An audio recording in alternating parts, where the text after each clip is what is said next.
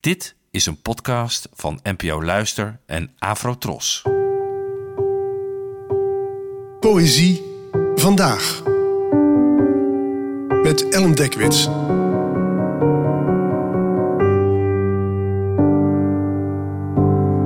Hallo, fijn dat je luistert. Het gedicht van vandaag, getiteld Aubade met een brandende stad, werd geschreven door de Vietnamees-Amerikaanse dichter Ocean Vuong, geboren in 1988 en het werd vertaald door mij.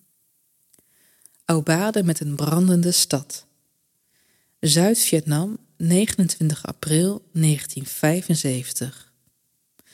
Op de Armed Forces radio speelt Irving Berlin's White Christmas als een oproep om Operation Frequent Wind te beginnen.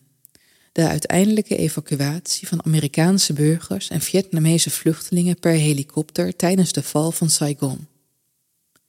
De melkachtige blaadjes van de bastaardwederik liggen op straat als stukken van de meisjesjurk. May your days be merry and bright. Hij vult een theekopje met champagne, zet het aan haar lippen. Open, zegt hij. Ze opent. Buiten spuugt een soldaat zijn sigaret uit, wanneer voetstappen het plein vullen als stenen die uit de hemel vielen. May all your Christmases be white. Terwijl de verkeersagent zijn holster losmaakt, zijn hand raast langs de zoom van haar witte jurk. Zijn zwarte ogen, haar zwarte haren, een enkele kaars, hun schaduwen, twee lontjes. Een legerwagen spoedt zich over het kruispunt. Binnen het geluid van krijzende kinderen, een fiets geslingerd door een winkelraam. Als het stof opkomt, ligt een zwarte hond op de weg hijgend. Zijn achterpoten verpletterd in de glans van A White Christmas. Op het nachtkastje ontbloesemt een magnolia-twijg, als een geheim dat voor het eerst wordt gehoord. The treetops glisten and children listen. Het hoofd van de politie ligt met zijn gezicht in een plas Coca-Cola. Een foto van zijn vader, ter grootte van een handpalm, weekt naast zijn linkeroor. Het lied beweegt zich door de stad als een weduwe. A white, a white, I'm dreaming of. Een sneeuwgordijn vallend van haar schouders. Sneeuw knettert langs het raam. Sneeuw versnipperd door geweervuur. Rode lucht. Sneeuw op de tanks die over de stadsmuren heen rollen. Een helikopter die de levenden net buiten bereik tilt. De stad zo wit, het is gereed voor inkt. De radio zegt ren, ren.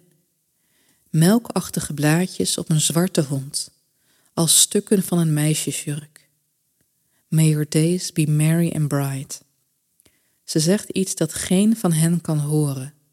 Het hotel schudt onder hen, het bed een scheurende ijsweide. Geen zorgen, zegt hij, wanneer de eerste bom hun gezichten oplicht. Mijn broeders hebben de oorlog gewonnen en morgen de lichten gaan uit. I'm dreaming, I'm dreaming to hear sleigh bells in the snow. Op het plein beneden een non in brand rent stil richting haar God. Open, zegt hij. Ze opent. Over het vertalen van gedichten wordt niet genoeg geschreven en dat terwijl het echt wel zwaar werk is.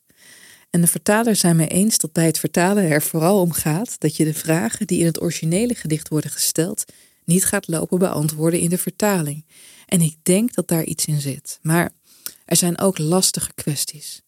Als je bijvoorbeeld een gedicht hebt dat in de oorspronkelijke taal erg ritmisch is, kan je ervoor kiezen om dat ook zo te vertalen, terwijl het daardoor wel door de keuzes die je moet maken aan betekenis weer kan inboeten. En neem dit gedicht van Ocean Vuong. Ik wilde het per se met jullie delen, maar het vertalen was nogal een uitdaging. Neem bijvoorbeeld deze regel vroeg in het gedicht. De melkachtige blaadjes van de bastaardwederik liggen op straat als stukken van de meisjesjurk. In het Engels luidde deze regel aanvankelijk Milk flower petals on the street like pieces of a girl's dress. In het Nederlands is een milkflower een bastaardwederik. Dit klinkt toch anders. En het is bovendien een plant die niet iedereen kent, laat staan hoe diens blaadjes eruit zien. Dus moet je in het gedicht eraan toevoegen dat die blaadjes melkachtig van kleur zijn. Een kleur die dus wit is en connoteert met baby's, kindertijd, tederheid, zodat het kan contrasteren met het geweld verderop in het gedicht. En een andere vertaler zei, toen ik haar dit probleem voorlegde, dat ik ook als bloem wolfsmelk had kunnen nemen. Wolfsmelkblaadjes. Maar dan krijg je een associatieprobleem, want wolfsmelk klinkt een stuk agressiever. En ga zo maar door. Dus bij deze een heel groot applaus voor iedereen die zich wel eens aan het vertalen van poëzie heeft gewaagd. Als je dacht dat het schrijven van gedichten lastig is, nou, ga dan maar eens aan het vertalen ervan beginnen. Groot respect. Bedankt voor het luisteren en tot de volgende keer. Afro Tros, de omroep voor ons.